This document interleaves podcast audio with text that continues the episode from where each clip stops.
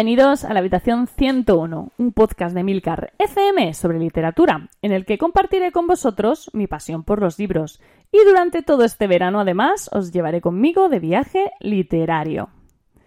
Hoy vamos a viajar hasta el gigante asiático, China. Y no sé si porque siempre he asociado el país con esa estética futurista de las películas de ciencia ficción, con sus carteles de neón y las calles abarrotadas, pero bueno, ese va a ser precisamente el género que nos va a llevar a descubrir este país.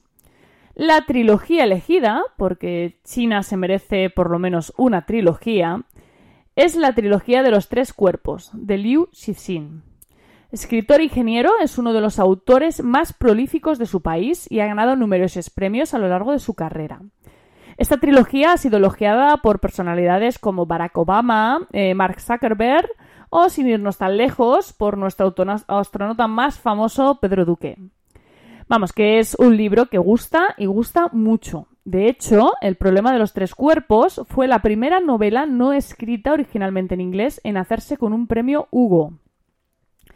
La trilogía de los tres cuerpos, que bueno, en realidad se titula El recuerdo del pasado en la Tierra, pero creo que casi nadie la llama así y la he encontrado con ese nombre en muy pocos sitios está, formada por el problema de los tres cuerpos, el bosque oscuro y el fin de la muerte. Es ciencia ficción pura y bastante durilla. Yo os lo voy avisando. No quiero contar mucho porque es una novela de la que cuesta no hacer spoiler. Pero sí que os contaré que el libro comienza con uno de los momentos más complicados de la historia reciente de China, la revolución cultural una limpieza ideológica que tuvo como, finalizar, eh, finalidad preservar el comunismo y eliminar todo lo que fuera contrario a ello. En ese escenario se va a reclutar a una joven científica, Ye Wenji, para un misterioso proyecto llamado Costa Roja. Luego ya la trama comienza a complicarse porque, esto es necesario advertirlo, la trama es muy compleja.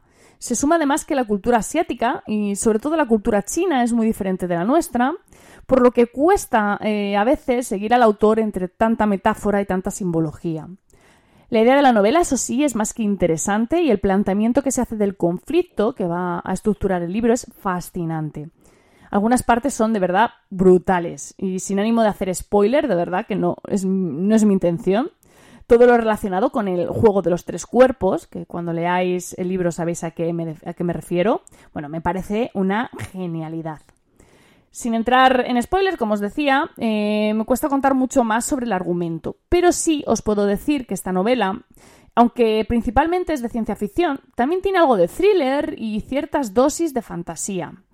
Es una novela que aúna bastantes géneros, eh, que no tiene miedo de romper esquemas, que no duda en hacer críticas bastante severas, tanto de China como de la humanidad en general, y que tiene mucha de ciencia ficción dura, o sea, tiene explicaciones científicas muy trabajadas, muy densas, eh, sobre todo de temas como astrofísica, mecánica cuántica y también algo de computación, que personalmente fue la parte que a mí más me gustó porque, bueno, es, un poco mi campo, ¿no? Y es donde mejor me, mejor me entendí.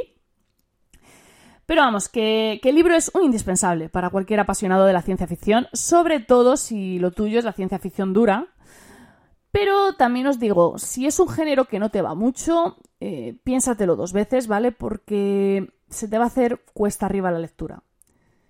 Por cierto, se dice, desde hace años, se dice, se rumorea que podría convertirse en una serie de televisión.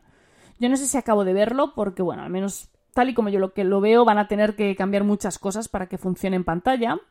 Así que no estoy muy convencida yo de la propuesta. Pero bueno, la verdad es que si lo hacen creo que va a ser un éxito y obviamente yo acabaré por verla. Muchísimas gracias por el tiempo que habéis dedicado a escucharme. Espero vuestros comentarios en nuestro grupo de Telegram, t.me barra habitación 101.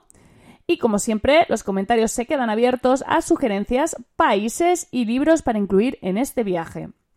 Leed mucho y recordad, nos encontraremos en el lugar donde no hay oscuridad.